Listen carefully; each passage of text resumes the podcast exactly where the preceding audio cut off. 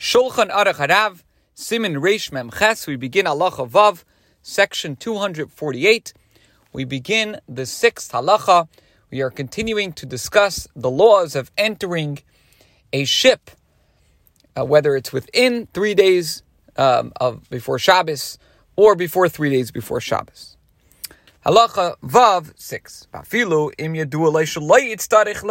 Shabbos klal shanachnu im ikra alicha shal b'shvil Yisrael l'seicha b'soich yam shalifnei Shabbos. Even if a traveler knows that he will not have to violate the Shabbos laws at all, how does he know that? Because non-Jews will perform all the necessary tasks.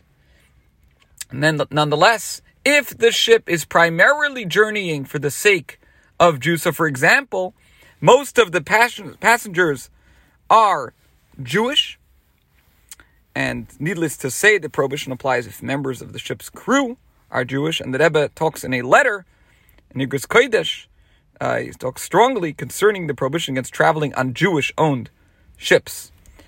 So, even if uh, the it, it, there's non-Jews doing the tasks, but if the ship is journeying for the sake of Jews, it is forbidden to enter the ship within three days of Shabbos, even if it travels ten handbreadths above the riverbed. And here we're talking about a riverboat where the questions of discomfort do not arise. Otherwise, as we have learned, entering the ship within three days of Shabbos is already prohibited.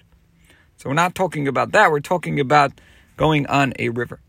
Why is this forbidden? For there's an absolute prohibition in having the non Jews perform work in conducting the ship to its destination on Shabbos. Okay.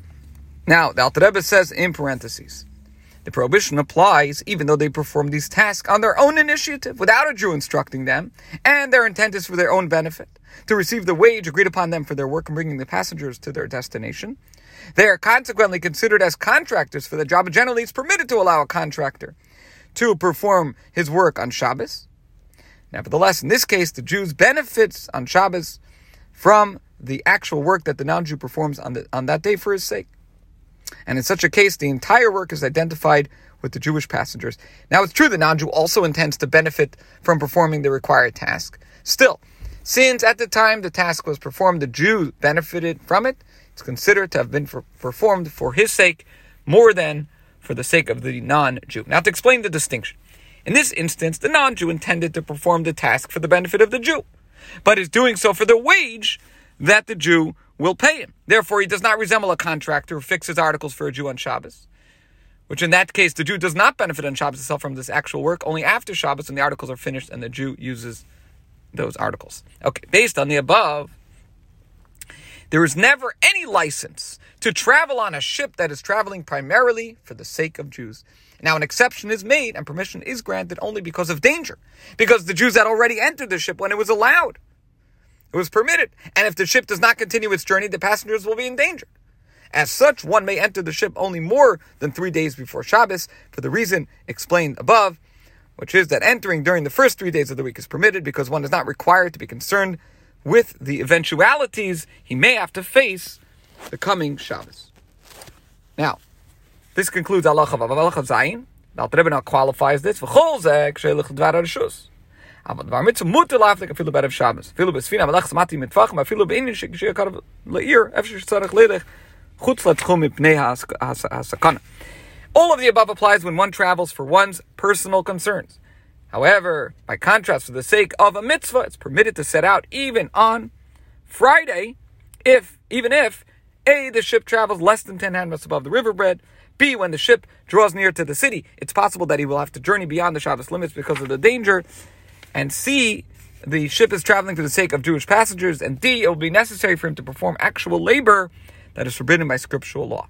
Since his actions at the time of his departure are permitted, our sages did not impose any decrees when he is journeying for the sake of a mitzvah, even if afterwards he will be required to desecrate the Shabbos because of a danger to life.